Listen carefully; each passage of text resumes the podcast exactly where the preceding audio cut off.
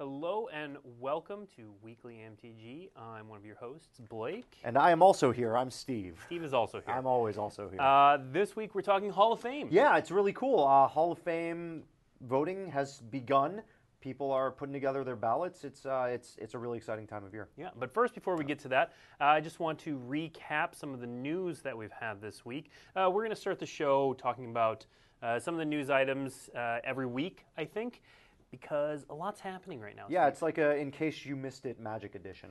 And if you missed it this week, we launched our, uh, internally we've been calling it the Home Tournament Organizer, but it's Magic the Gathering Companion, uh, the app. It's an open beta, Mm-hmm. uh, available on iOS via Test Flight and uh, Android via the Google Play Store. Yep, absolutely. So the the app right now, the goal with the app is to build it in front of the players. Currently, it is, as I said, a home tournament organizer.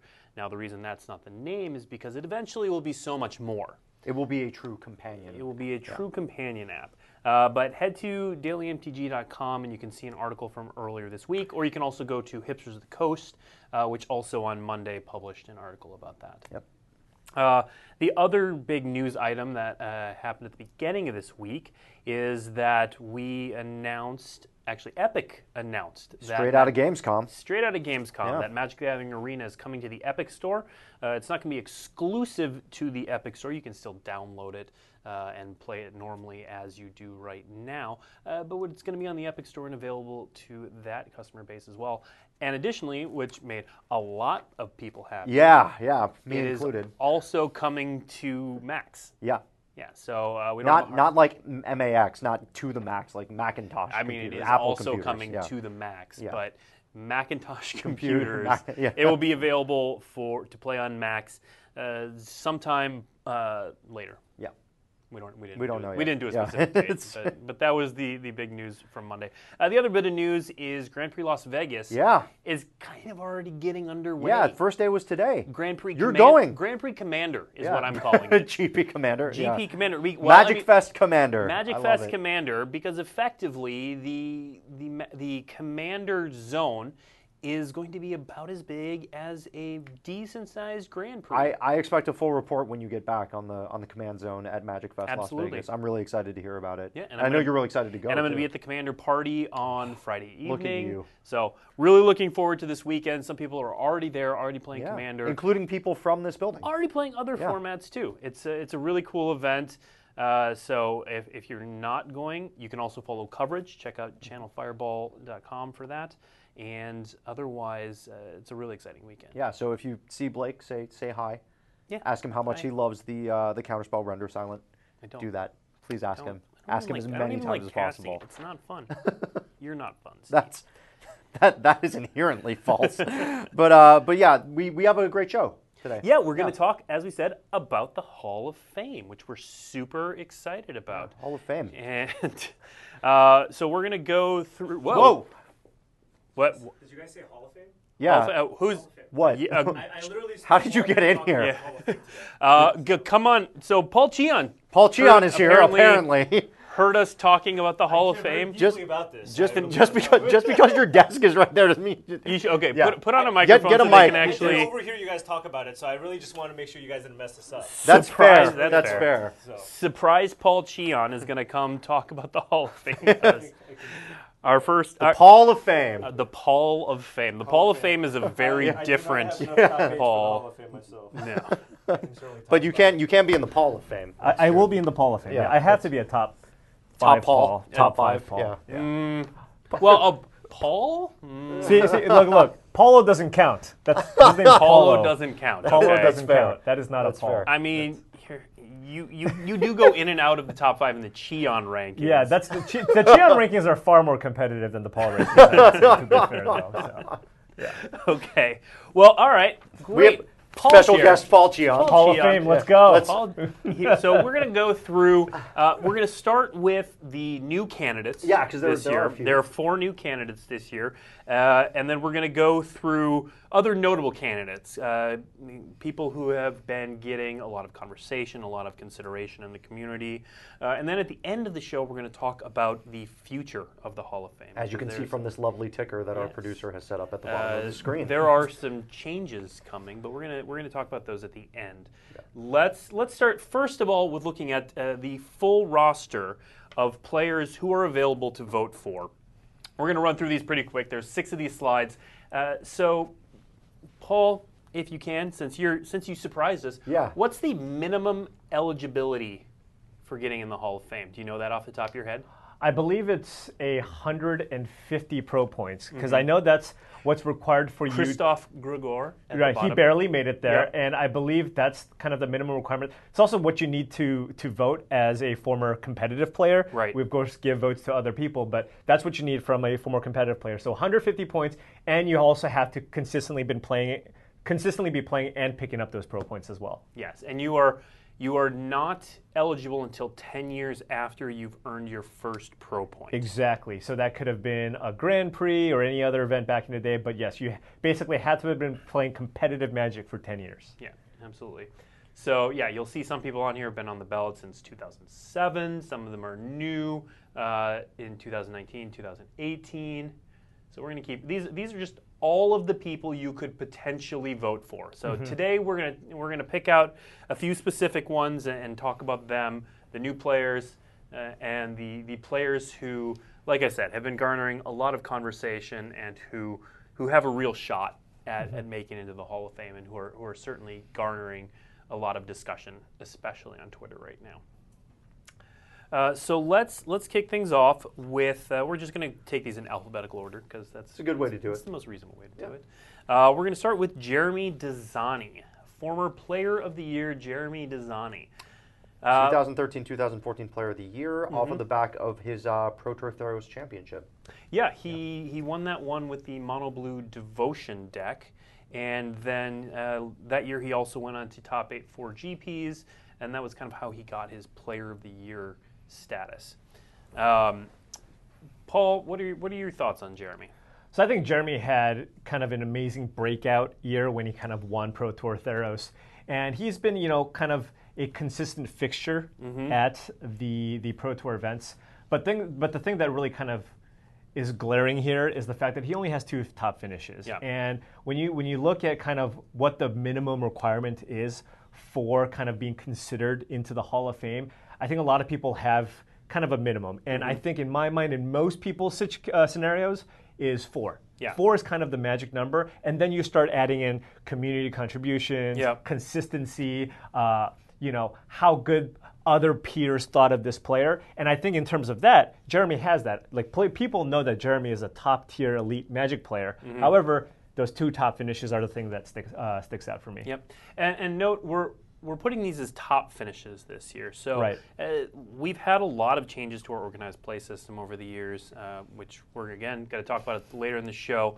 But Just there are a just few. there are just so many tournaments that are these days that are are big and important, but are not pro tour top eights. Right. And and Paul, you were talking a little bit before the show, even though you totally showed up here by surprise. about uh, how, because you're still, you know, very, very tapped into the pro community. How do pros view the different tournaments? You were saying Worlds is like 75% Right. of a pro. So yeah, I actually just you know I've been I've been because I locked in my votes today for the Hall of Fame, but I was before I kind of put my votes in, I, I you know reached out to a lot of friends of mine, and yeah, I th- you know when you when you look at top finishes back in the day, people just really looked at Pro Tour top 8s right? But now we've kind of added a lot of other things to that bucket because you know moving forward we have all these different events, and we just need to kind of kind of amalgamate all those things into one thing. So now we have worlds, we have uh, invitationals, uh, the Mythic Invitationals, and we have, of course, the Magic Online series. And um, at least, you know, when I've spoken with a lot of the pros, they, they still look at the gold standard being, you know, what we Mythic Championship top eights, right? Mm-hmm. So how many total Mythic Championship top eights do you have? Then you start adding other things on top of that. Now, if you have a top eight at a World Championships, even that people don't. A lot of the top pros don't consider that the same as a top eight pro tour mm-hmm. because a pro tour is a 15 round tournament and it's got 500 people in it. It's really difficult to make the top eight. Whereas, sure, it's really hard to make it into the World Championships, but there's a lot less people playing. So making the top eight of that is far easier than making the top eight of a Pro Tour. So I think the gold standard is Pro Tour top eights and then World Championship top eights. I think people give it kind of a, somewhere in the range of half a, t- half a top finish or 0.75 of a top finish. At least when you're trying to calculate, all right, does this person meet the bar in terms of, you know, uh, whether or not I should consider this person in my list. Because, you know, what I did when I was breaking it down was, you know, we had a list of 43 people and I kind of narrowed it down to around 10 to 12 people. And then I was starting, started looking at all the other things that, the, that that player has done to kind of contribute to the Magic community or, you know, just overall other results that they've had. Yeah. So as we go through this, uh, kind of keep an eye on the top finishes number. Uh, four and five is kind of Yeah. the, the sort of minimum range you want to be in. Any less than that, and it, it's, you've got to make a real hard case. Right. Uh, so next up is someone we don't have to make a real hard case for, Reid Duke. So Reid Who's Duke this guy? is, is Nobody knows who this is. He's considered by most to be basically this year's slam dunk. Every year it seems Right. we have one or two just just absolute yes. If you don't vote for this one person, you're doing it wrong.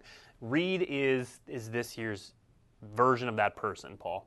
Yeah, I mean, there's there's no question, right? Reid has the top finishes. His his uh, Pro Tour median is completely off the off the charts. Uh, he's just been a model of consistency and just been a top ten, top five player in Magic, you know, for the last six, seven years. Yeah. I mean, he's just been incredible. And yeah, if you don't vote for Reid, I question whether or not you even should have a vote, honestly, because like he should be number one. Yep. And then you you you can make a case for all the other people, but without a doubt, Reid Duke should be in the Hall of Fame. Model you should of, vote for Reid. Model of consistency and just a model. Look at his hair game. Model, on point. just Hair a game, model, yeah. a model citizen. Yeah. You know what I mean? Yeah. Just, yeah. Just like take model and re- apply it to any Exactly. for, And, uh, and I for Reid know Duke. I know a lot of voters don't give a ton of weight to lifetime pro points just because they're often era specific. They are uh, they can be weighted by just how much you decided to travel to Grand Prix for years.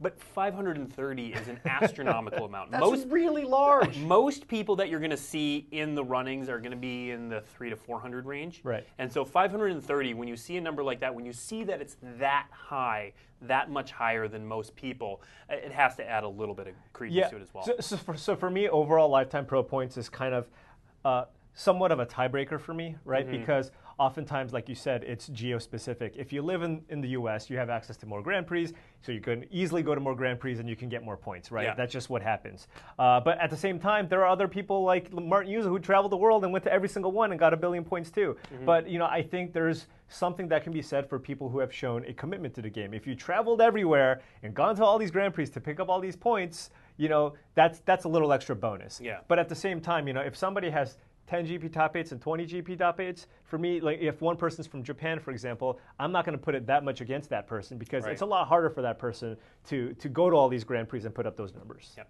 Um, let's put Reid's slide back up there because I want to uh, tell two short bits about the, the notables at the bottom of his slide. So 2011 Magic Online champion. That's really how Reid got his start.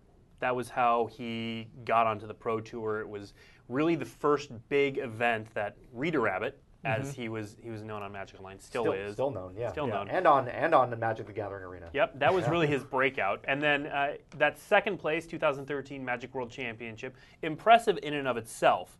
But notable was that in 2012, he finished dead last. Dead. uh, This was again the small field World Championship. He just got crushed, and it was you know he was coming in representing Magic Online Championship. That was how he got his invite. Uh, if I'm, I think I'm remembering that correctly, and then just got crushed in 2012. Made his way back in 2013, proved he belonged there, and not only did he prove it, he then got second, barely losing to Shahar Shenhar in what was actually a very favorable matchup for Reid to the point where people were writing his name. It on was things it was begin it was absurd. Yeah. he was, was up he was up 2-0 in a very good matchup. Yeah. And Shahar pieced together just these ridiculous wins Yeah. with a control deck that had no way to kill any of Reid's hexproof creatures. Yep. Reid was playing Boggles, it was modern, and Shahar was playing Jeskai control with a bunch of lightning bolts that did nothing. Yep. And somehow Shahar managed to you I still I win- watched those game three, matches four, live, five. and I still don't I, understand how it happened. I, I did too. Yeah. Like it, it was one of the craziest finals of a world championship that we've seen. Yeah. Yeah. Oh my! The, His- the reverse sweep, the reverse Like, sweep in a how- bad matchup. Yeah. It's insane. just Yeah. crazy, just crazy. Uh, but Reid none- nonetheless, yeah. slam dunk Hall of Famer. Yeah. Uh, I'm I'm not going to talk about who I'm going to vote for on this show.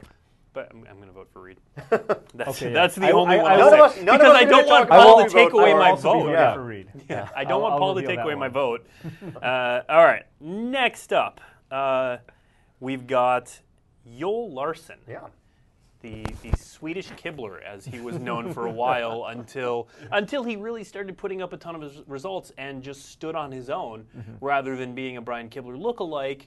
He and honestly, I don't really see it, but that was Yeah. it, was that was his nickname for a while. But then, but then for a while after that, the joke was Kibler was Swedish, uh, was American Joel Larsson because Joel started putting up a lot of results.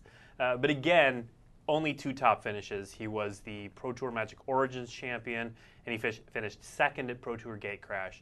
No other top finishes besides that.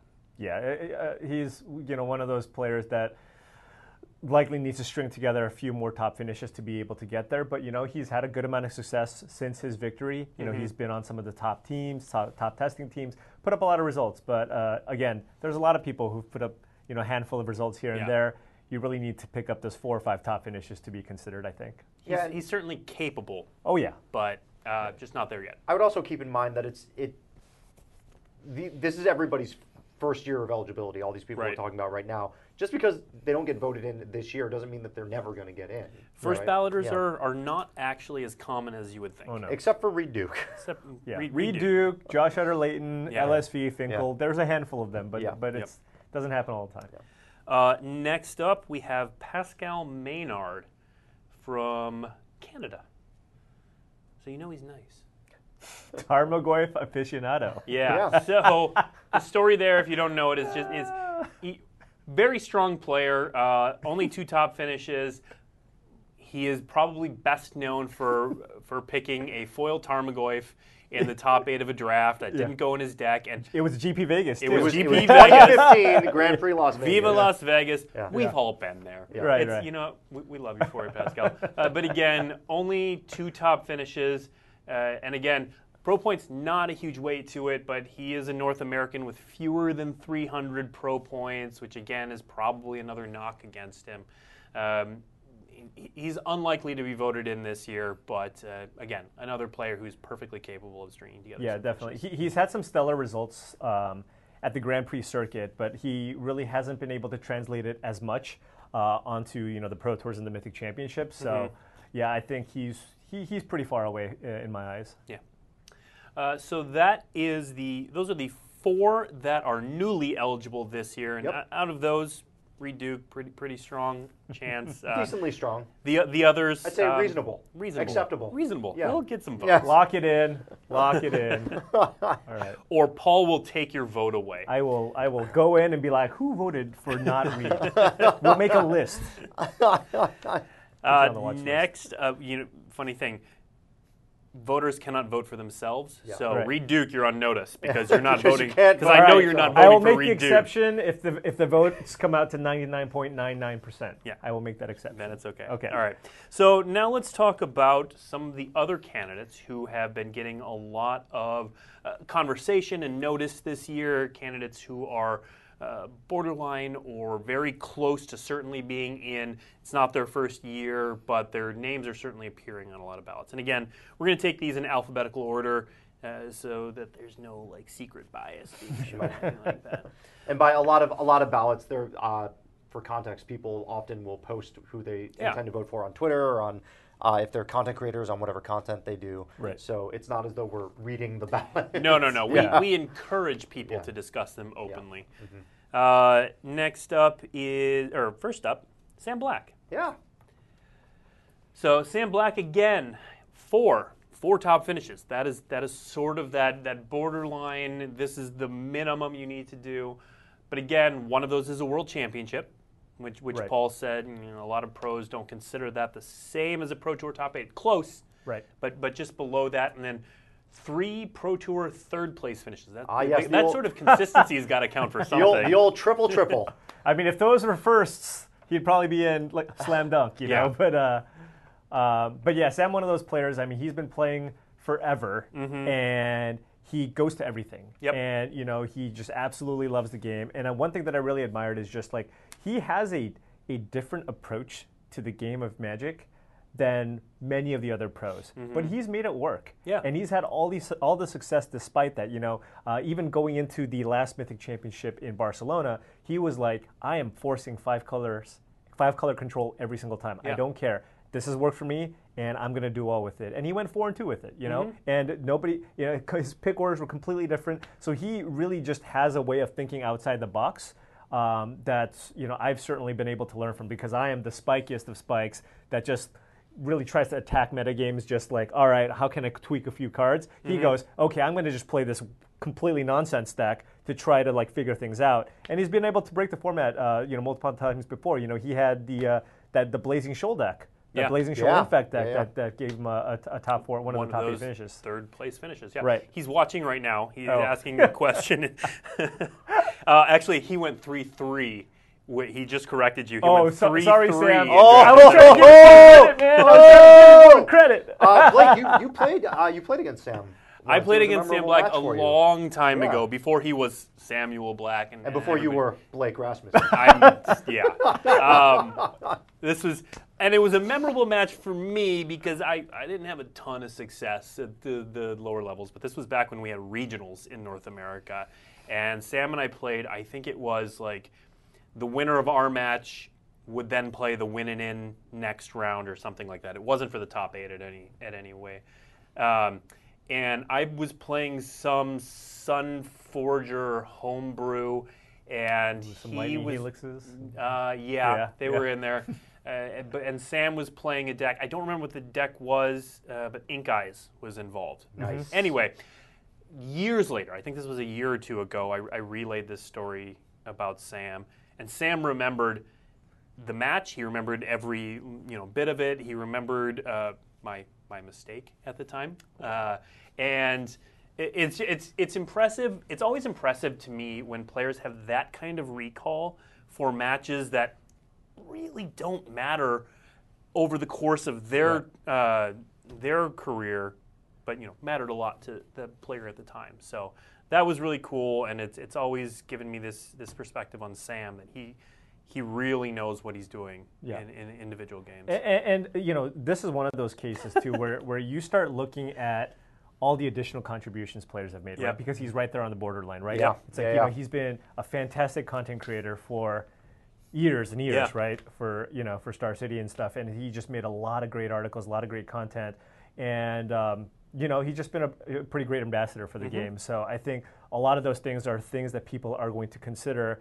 When voting for somebody like Sam, because he's right there, and that's why a lot of people are talking about. And Yeah. if you want more to consider for Sam uh, to vote for him this year, note that he said that that regionals that I just cited, favorite deck he's ever played, and he won that regionals. Oh, So- of course, yeah, of yeah, course. yeah, Yeah. So also regional champion, Yeah. Samuel Black. So, so the thing is, I I never remember my matches except for mine against Sam Black, which was in the top eight of U.S. Nationals. It was in the top four. It was in the top four, and he did the whole uh, shuffle your whole sideboard into your deck. Yeah. Oh, and then sure. take out 15 cards. Yep. And then you know, uh, at this point, like uh, you know, I played so much magic. I just knew all the different things that he could have. Yeah. Uh, but I didn't expect him to have a sudden spoiling. Uh, I covered, oh, I covered that. Oh, you covered that I was on coverage. Okay, okay. Yeah, Oh, oh I God. remember so that. I'm playing, and I'm like, okay, I, I I'm gonna win here because I just, you know, I. I, I, I don't, I can't think of anything that he has. I, has. I have a counter in my hand. Yeah. You know, I have Cryptic Command in my hand. There's nothing he could do. And he had a split second card and started spoiling and completely blew me out. And then after the match, it, that was like one of the middle games, but after Yeah. the match, he goes, Oh, yeah, that was an accident. um, I In my sideboard guide, I did not mean to keep this in. But Yeah. he just took out 15 cards and then Yep. just like left that one in and he got me. And I was like, Oh my God, what happened? I, remem- I Oh my remember that vividly. Yeah. Sudden He, but he was spoiling. also my teammate for uh, the te- Team Worlds. Yep. Yeah. Wh- wh- One of the uh, my my proud my proudest wins is because you know that was the last time Team USA won Mm-hmm. uh, one of these team team world championships. It was me, uh, Michael Jacob, and, Yeah. uh, and Sam Black. Well, and we don't have the answer to this question, but actually, Sam's first question when he jumped into chat. This is not going to be the Sam Black show. We're going to move on Yeah, yeah, uh, in a moment. But he did say, "How?" Speaking of which, how did you, of all people, not make sure that they counted Team World's wins as a top finish? Now, Paul had, not, Paul had nothing to do Oh! with that. Oh, serve return. Let's be clear. My one crowning achievement, I know. Yeah. Uh, but that, speak that brings up the point when you're talking about top finishes, Yeah. uh, Team World's finishes are not counted in Right. that number up there. yeah. So uh, it may take a little bit of extra research if in, if in somebody's mind Team World finishes are good enough or are that 0.5 Right. or whatever and they Yeah. want to They're the continue doing the thing to math. push over. Uh, there, there, is, there, there may be a little extra research if you want to s- check out those borderline uh, candidates. Yep. Uh, speaking of borderline candidates, and this is a different sort of borderline Yeah. candidate, uh, we are going to move on to talk about Marcio Carvalho. So uh, he is a borderline candidate for, for two very different reasons. Um, on one hand, on stats alone, slam dunk Hall of Famer, and we'd be talking about him as one of the most successful Magic Pro players of all time. Not just looking at the numbers, Just nine top finishes. purely looking at the That's numbers. That's insane. However, Marcio has been suspended for cheating. Yes. That happened. That is a fact. He was suspended from pro play for cheating. Um, however, since then, he has come back and he has had a ton of success and has done so well that he's even in the uh, MPL right now. So, for a lot of voters, you look at his stats, he should be in there. Right. Even, even his stats since his suspension are very strong. Right. Uh, but for many voters, the line in the sand is if you have been suspended for cheating, I'm not voting for you. Right. Yeah, and, and that's certainly the hot topic, right? Again, looking at his numbers, if Mm-hmm. you only look at numbers, he's even more of a slam dunk than Reid Duke. Right. He has nine top finishes. It is Yeah. simply incredible. And you know the fact that he's been able to string together top eights. I mean, every single year, Marcio's basically a lock to top eight one of these events. You know what I mean? Mm-hmm. He was second at Worlds right, last right. year. Yep. And, and but just like whatever event he plays in, he's going to be one of the favorites going in. Mm-hmm. And you know, personally, I believe that you know. Um, since the suspension, I feel like you know there hasn't been a whole lot of things that have that's happened. I, I feel like he's been he's been you know pretty clean player, Mm-hmm. and and he's put up Hall of Fame worthy numbers in that like three or four year window since. You know he's got like three top eights since that time, along with a World's top 8 Mm-hmm. along with a Magic Online top four. So the, the numbers are just just ridiculous. Yeah. So so it, it's it's really just a matter of you know, do, do you think that if somebody's been disqualified, that just automatically uh, elim- eliminates you from consideration, which I can respect. Mm-hmm. That's something that's you know people can, and uh, but otherwise, do you go? Do you think you know he, like he hasn't done it since, and he's just if you if you want the Hall of Fame to be about putting getting the best possible players in there, I mean he's he's got to be up there, right? Mm-hmm. Yeah. He has to be. He like in my eyes, in terms of just pure talent alone, you know he's got to be somewhere in the top top twenty players of all time. Mm-hmm. So. Yeah. So that's a tough call. We'll leave Yep. that one up to the voters. Yeah. uh, next up, we have Javier Dominguez. Yeah. So he's been eligible since 2013, but really this is the first year that he's garnered a lot of consideration. And a big reason for that is that 2018 Magic World The current defending world champion for Magic the He is the defending world champion after finishing second at the world championship the previous year. But again, to Paul's, how high do you rank a, a world championship appearance? Uh, his four top finishes, two of them are at the world championship. Right. So, but you were saying also that winning is a different story than just yeah, finishing. there, there's so many different metrics to consider here because Javier again is a borderline case. But it, one, all of his success has come kind of recently too, right? Yeah. It's just within the last two or three years, like a meteoric rise in terms of the type of success that he's had. Mm-hmm. But yes, a win in many people's eyes counts a little more than just a top eight, right? Yep. For example, if somebody's won for example, we, we talk about four top finishes being the, the, the bare minimum. If somebody's won three pro tours, that person is going to be strongly considered, probably getting voted in, right? So th- it's it's like one plus. So if you win the world championships, that means something. That might be close to a top 8 mm-hmm. At this, and, and then he got second the, the year before. Not only that, he has two ninth place finishes mm-hmm. where he was X and four and barely missed out on tiebreakers. So he's had a ton of these just really, really, you know, close close to top eight finishes, along with you know winning the world championship. He has a chance to defend his title. He is qualified for next year's world uh, for the, the next world championships that's coming up. So Yep. uh, yeah, I mean, you know, you know, he's got to be one of the best players in the world right now, and you know, I think he's got the trajectory. But again, four top finishes and only two Pro Tour top eights. Yeah. So so that that's kind of the big mark uh, or big knock against Javier. Yep. Currently in the MPL. Yep. Um, but yeah, so another another candidate who's who's real close. Wouldn't be surprised to see him get in. Wouldn't be surprised to see him just miss.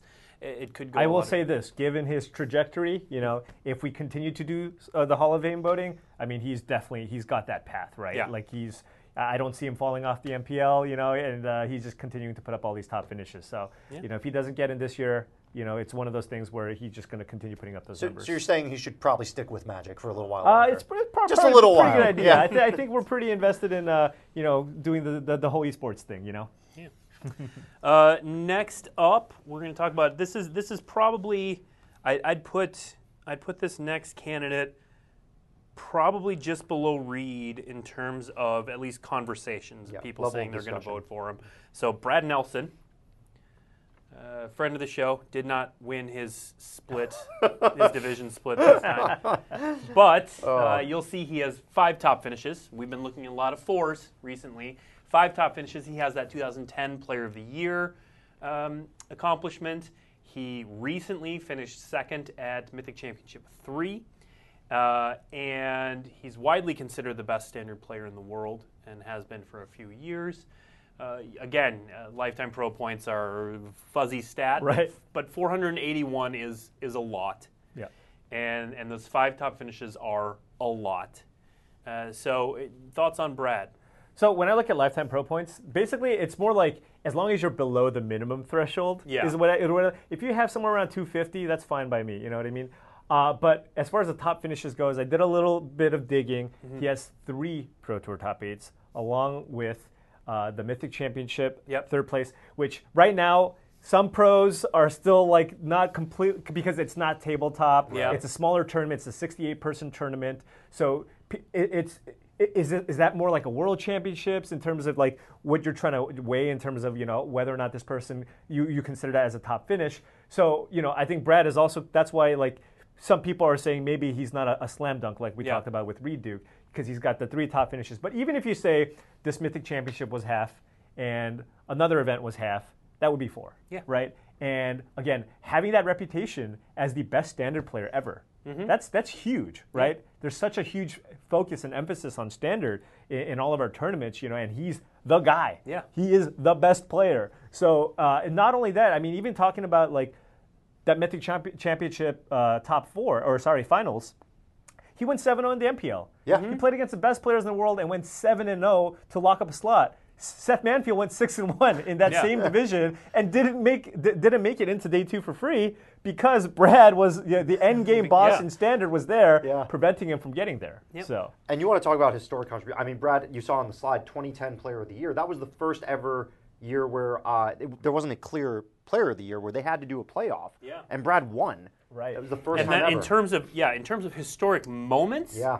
that's it. That's in the Hall of Fame, Right. If, if we if we had one of those moments Hall of Fame, but that that is one of the the seminal moments. I can still picture the the image of Brad sweating out. Uh, uh, what- Guillaume Matignon? Yeah, Yeah. Matignon's uh, last matches in Mm-hmm. the event that put them to a tie, just him going like this. Uh, but Brad, Brad is, uh, and his community contributions are solid. He has a podcast. He's been a writer. Yeah. Um, he's done a lot of things uh, for the community in terms of, of teaching magic and talking about standard, especially. And so um, he's he is a borderline to very strong candidate. Yeah, yeah, very much in the same vein as like Sam Black, as we talked about before, Mm-hmm. in terms of contributions. But um, I think he he's also just had, you know, slightly better results overall. So I, I think you know Brad is going to be one of the top candidates, like you said, right below Reid. Yep, absolutely. Uh, next up, Uh, and we're going to talk a little bit more about this candidate uh, towards the end of the show when we talk about the future of the Hall of Fame. Uh, but Pri- Chris Pikula garners a ton of discussion every year. Whenever Hall of Fame is mentioned, whenever whenever that voting season yep. opens, yep. Now, again, let's let's start with just stats alone. Uh, Chris doesn't make the cut. He, he doesn't, and that's and that's been the issue. Now there's there's some discussion about um, uh, era weighting of pro points and how there were fewer back in the day, and there's more now. So that's one of the reasons why pro lifetime pro points is a bit of a fuzzy number. Uh, but again, three top finishes is below the threshold. He hasn't um, put up results or, or played for quite a while. You know his his Pro Tour Dallas finish is one of the noticeable ones, and that was in 96, 97.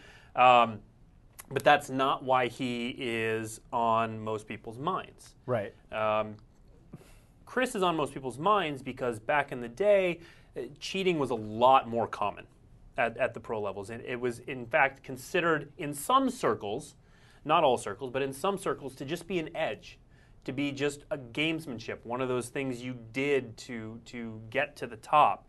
And Chris was one of the most, if not the most, vocal people uh, to say, no, this is not okay. We have to clean this up. We have to do something. Here's what we do. And there are a lot of people who will point to uh, Pro Magic today and say it would not exist without Chris Pikula's efforts back then. Yeah, I will say that he was just kind of one of, you know, we have Reid Duke as kind of the model ambassador for Magic now. He was kind of that back in the day. Yeah. And he his his work, you know, allowed, you know, us to just have clean tournament magic. Uh, you know, and that's not to say it was just him as well. You know, there was a there was a cont- there was a group of people that that all felt strongly about this, but he was kind of the person also leading the charge with that. Um, and this is the extreme example of getting somebody in because of outside contributions to the game, Yeah. right? Because if we just had just a Magic Hall of Fame, right? I think I think he would just be in. Yeah. You know what I mean? Because of what he's done for the game. But uh, you know, th- there, there's also just the other side of the coin where people will go, well, no, these numbers are just not not not good enough to get you there. Yeah. So it really, you know, th- this is where it gets extremely subjective because yes, if you if you weigh everything that he's done and count that as a top finish, you know what I mean? Yeah. Because there's so many different metrics to Yep. use. Then, then, then you could vote him in. But if you want to just, if you want the Hall of Fame to be strictly about performance Mm-hmm. and results, then he he's not he's not quite there. Yeah. Yeah. And and poor Chris, every time we've changed the rules over the past couple years, he has Oh, he has made it under the previous threshold, but not made it under the new threshold. Like when we moved the the percentage to get in from 40 to 60, when it was 40, he was in the 30s. When we moved it to 60, he made it to 49 or something like that. It was, I don't remember the exact numbers, Right. but it was it was heartbreaking Yeah. How close he's come a couple times and, and, and hasn't quite made it. Um, and and chat is telling me right now Chris was one vote away from being inducted in 2005. It- It's just I, I will. breadth. I will say this. He actually made a request this time around to not tag him in any Hall of Fame related Yep, tweets. I saw that. Yeah. because his heart can't take it anymore. Yeah. you Yeah. know what I mean? He's Yeah. been so close so many times. So uh, if you, if you do want to talk about it, try to not at least tag his Twitter handle, Yeah. Yeah, so that he sees the threads. I believe this is the uh, the this is the situation for which the phrase "don't at me" was, yeah, was Yeah. literally for. don't at add, add Chris. Yeah, uh, next up we have Jerry Thompson. yeah. So Jerry Thompson is another interesting case because he, like Sam Black, has been around for quite a long time. Eligible since 2012. He's at that sort of borderline four finishes. But if you look at the two finishes highlighted on there, Pro Tour Amonkhet, Pro Tour Rivals of Ixalan, both in the last couple years. Right. Uh, and Jerry is another one who is getting a lot of momentum for community contributions. He creates content all over the place. He also has a podcast. He writes. He creates deck list guides. Um, he uh, advocates for for players. He was in the MPL until until Yeah. he left to focus on other things. Uh, so there is there's a lot of momentum around Jerry. But again, if you look at his numbers, they're they're borderline. They are within range of everyone else we've been talking about. Yeah. So w- when I think of Jerry, um, I think you know, he's got the four top finishes. Mm-hmm. One thing that stood out to me when I was at least kind of looking through the numbers was uh, his median finish. It Mm-hmm. was 165th. Okay. So, which which mean I mean he's had a lot of success recently, but he's he's been playing a bunch of pro tours, Yeah. and you know the the first eight years were just kind of rough. You know, Yeah. he just didn't do especially well, but he's really kind of stepped it up, and now he's got the top finishes. But but but now it's just a question of you know. Has he consistently shown himself to be one of the best players Mm-hmm. year over year? And I don't know if that's necessarily the case Yeah. for Jerry, but at the same time, like like you mentioned, you know, he's kind of the people's champion, right? He really advocates for for the players and, and and you know wants to do everything he can to kind of support them, and that's why I think he's been garnering a lot of additional uh, attention because he's got that bare minimum four top finishes along with all of his other contributions that he's made. Yeah, he's certainly a popular player. Right. It's just a question of whether the voters think he's a Hall of Fame player. Exactly. Uh, next up, Kentaro Yamamoto. So uh, one of the tricky things uh, when we're talking about Japanese players is is always the the language and regional barriers. So there uh, there's a lot of discussion uh, in the community every year, not just this year, but every year, where um, uh, the English speaking world doesn't know the non English speaking world nearly as well. And again, you look at Kentaro Yamamoto, he's got the requisite stats. You know, he's got the four top finishes. He's got the 300 plus uh, lifetime pro points. As you said, though, regional bias means that he uh, just where they live and where GPs and pro points are available. He's got less access to, to pro points. Uh, he's got the fourth in the 2014 World Championship, second at Pro Tour San Diego. Uh, that that was back in 2007. So again, borderline here, but a lot of English-speaking uh, people just aren't sure what aren't sure what his contributions are, aren't sure what he, he means to that community. Yeah, absolutely. When you look at Kentaro Yamamoto, just in terms of finishes and kind of, uh, I would say his reputation. Like when I get paired against Ken- Kentaro Yamamoto, I'm like, man, this is going to be really tough. Yeah. he's extremely good at Magic. He beat me on a mull to four once, and I still what? remember. what? yes, it was at a pro tour. He beat me on a mull to four, and I'm like, oh, this this just happened. Yeah, he.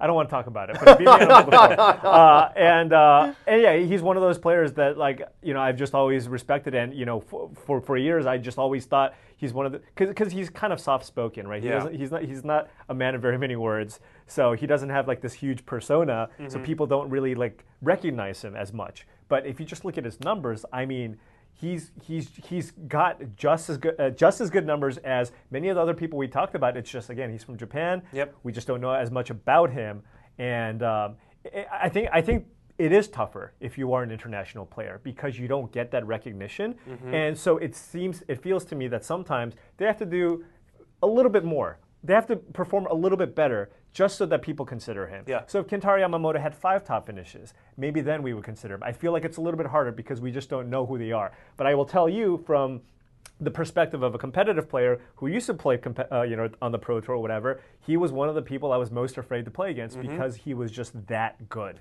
Yeah. Yeah. Well, we saw a lot of that when uh, Shota Yasooka was voted in as well.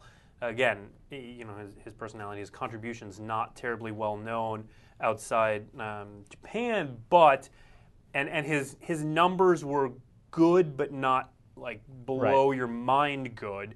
But you saw him play, and you just saw him play so fast and so technically accurate. And he was, um, I, when I remember having discussions about him, then he was the pros pro. He was the one other pros looked at and were like, I don't know how he does it. Yeah. I don't know how he plays that well, that fast, with decks that are not necessarily the norm or uh, the, at the forefront of the metagame.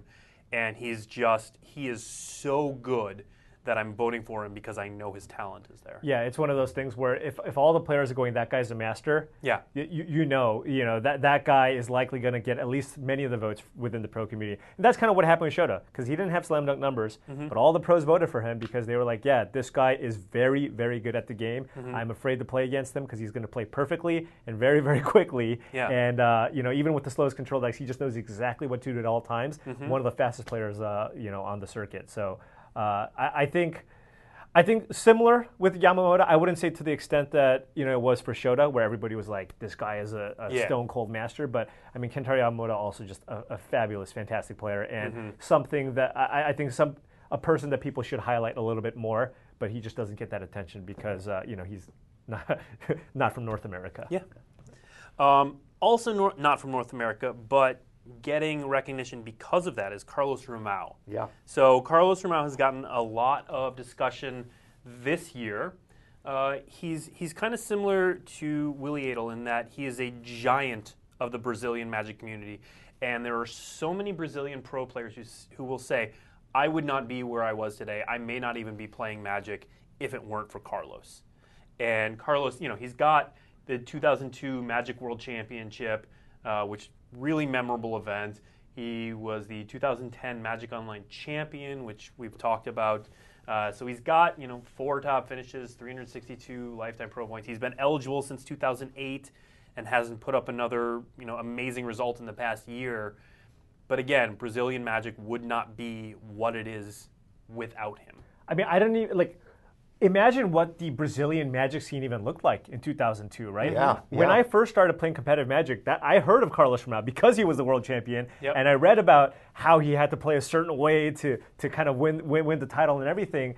And just imagine just the sheer number of people that were inspired. They were Mm-hmm. like, "This guy from my country was able to win the world championships. Yeah. If he can do it, I mean, hopefully one day I can." You know and i think that that was just an inspiration to all of brazilian magic. And and now out of south america i mean brazil has you know the, the biggest magic market right? And Yeah. and i think it's in no small part to the contributions of paulo willie willie Edel, and carlos romão and carlos was the first you know what i mean? He was the first you know brazilian pro to have that success because he won that world championship. Yep. And again, you talk about moments in magic that are at the tip of every historian's tongue that are um, you know, Hall of Fame magic moments. That World Championship is one of them. Absolutely. Where he yeah. he flipped the script on how you play the Psychotog mirror. it still blows my mind because i hate letting people draw cards uh, and he, it, for those who don't know, a lo- the the common strategy at that time in Psychotog mirrors,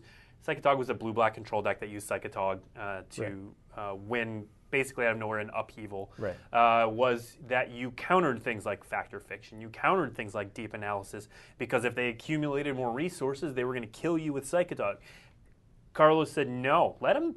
There are only like four cards that actually matter, Right. and they're Psychotog. right Let them draw as many cards as they want, as long as Psychotog does not resolve. I don't care what else you do. right And he did that all the way to the World Championship. Yep. It was. Uh, it yeah, worked. It, it was. It was- worked. It was- worked. It was pretty. yeah, pretty ridiculous. Yep. Uh, and, and so yeah. On top of that, I will say I've. I, I, this is going to be me with some personal bias, but just all my interactions with Carlos, he's just one of the nicest, most genuine guys I've ever met. Yeah. Yeah. You know what I mean? And you know, if it's close, that helps swing it a little bit for me too. Yeah. You know, uh, so you know, uh, I, I think he, he's getting a lot of support uh, from the Latin American community, and, and with good reason. You know, he was an inspiration to all those players, and um, and you know he he's got he's got a lot of good numbers. You know, and he's he's back. You know, he's in the MPL. Yeah. You know what I mean? Oh, so yeah. so he took a bit. Uh, you know, he took a, some time off in the middle to kind of establish a business. Well, and that's the thing. He know, wasn't that, doing right? nothing with Magic. He was in the times he wasn't playing on the Pro Tour or traveling to GPs heavily. He actually was still traveling to GPs because he was part of the community. He was setting up his business. Right. He was part of the Magic community. Uh, he just wasn't doing the pro player Right. thing. He was developing his uh, br- uh, magic empire, Yeah. if you will. Yes. Uh, so, okay, so that is it for today's notables. Now, just because we didn't talk about someone doesn't mean you can't vote for them. Yep. You do you. Vote for whoever you want. Uh, although, if you don't vote for Reid Duke, Paul, Paul will take away Paul will your actually vote. just show up at your house, Yeah. and he will he will have words. yeah. Um, but we want to spend this last bit of the show talking about the future. Yeah, because I know uh, Blake, you've you've been telling me a lot about uh, sort of the, the conversations internally about Yeah. you know what's going on with the Hall of Fame, and uh, obviously we, we talked earlier about how our entire competitive structure has gone through a lot of changes lately. Mm-hmm. How did something like that affect the Hall of Fame? Yeah, so we actually said sometime back in December or something that this would likely be the last Hall of Fame under this current voting structure. And it is. Yeah. So we're the this is the last year under the current structure. Now we don't know what the next structure is going to look like, but we have a lot of conversations going on about what the voting structure looks like, what the hall looks like as a whole. So something, uh, you know, when we talked about Chris Pikula earlier, slam dunk, first ballot, contributions to the game sort of Hall of Fame. That's one of the discussions we're having is do we want to have a Hall of Fame that not only uh, recognizes pro play, but also contributions to the game? Where we would put Richard Garfield, where we would put Yeah. Brian David Marshall, where we would put Chris Pikula. You know, those first two, there's no stat line that you can look at and say, well, this is worth 0.75 of a Pro Tour top eight. So they, that just doesn't exist. Right. Um, so we are definitely looking at doing that.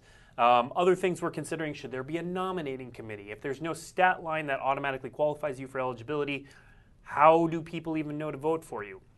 So there's a lot we're discussing. Uh, it's likely we will not have details on what the new Hall of Fame looks like, excuse me, until 2020, probably. I do like this whole thing where we don't tell people what's going on until we're ready to tell people what's going on. I do like Yeah. that. That is nice. Um, but uh, now, I also want to be clear don't not vote for someone because the hall is changing next year and you think they might have a, a shot next year. Right, all because this is all, all the just discussion right now. Yeah. What Yeah. ends up might not be this. So all this talk about you know Chris Pikula could fit under this new hall. Don't take that as gospel. Don't take me, that as me saying don't vote for Chris. He'll get in next year. And Right. don't. If you want to vote for Chris Pikula, vote for Chris Pikula. Uh, whoever you believe is deserving for the hall, vote them in because we are not 100% sure what the hall is going to look like in the future. Uh, it just we know that the current voting system does not work with our lineup of events. How how do you measure a players tour and a players tour final and, And a Mythic mythic, Invitational, invitational, yeah. and new worlds and, and and there's there's and you know GPs what matters at this point is is a lot different than what mattered when it was four pro tours and a world championship Right. year. With this completely new structuring of kind of our competitive play stru- structure, it's it's we need to figure out what the important tournaments are and kind of put them into a group, and uh, it's going to be tough. So it's going to just take more time for us to actually figure that out. And then when we do, then maybe we'll have something in mm-hmm. place. But you know, we haven't locked anything in, so don't take anything from this show. No, like, no, Blake don't. said there's Yeah. a thing next I- year I also because that's yeah. just Yeah. that is not That's what not we're saying. no. Yeah. Don't do that. don't, also don't don't assume this is the last time you're going to vote Right. because that we most of what we've been discussing still has a voting component there's discussions should we have one hall of fame but two voting systems to get in like do we you know we continue something similar with the pro side uh, but with the contributors side we have a nominating committee and talk about things differently that way um, you know we've got a number of models of other hall of fames to look at uh, so we are interested in your feedback As in always. what you want the Hall of Fame to be. Uh, so uh, going on Twitter at Magic Esports, all one word, uh, is a good place to leave feedback. Uh, let us know what you think the Hall of Fame should be, not who, who should be in it. That's what the voting is for. Uh, but what the Hall of Fame itself should be. I'm also going to be at Grand Prix Las Vegas You this will. weekend. Yeah. Um, I'm going to be talking to people about how they get their information about Magic the Gathering. Uh, you guys are all watching this show, so there's one way. Uh, Nice but- work. But Good I'm, job. al- I'm also going to be taking feedback on what uh, people think the Hall of Fame should be, how people should get elected, how people should get selected. Uh, you know, because for every Richard Garfield or Brian David Marshall, that yeah, of course they're in there.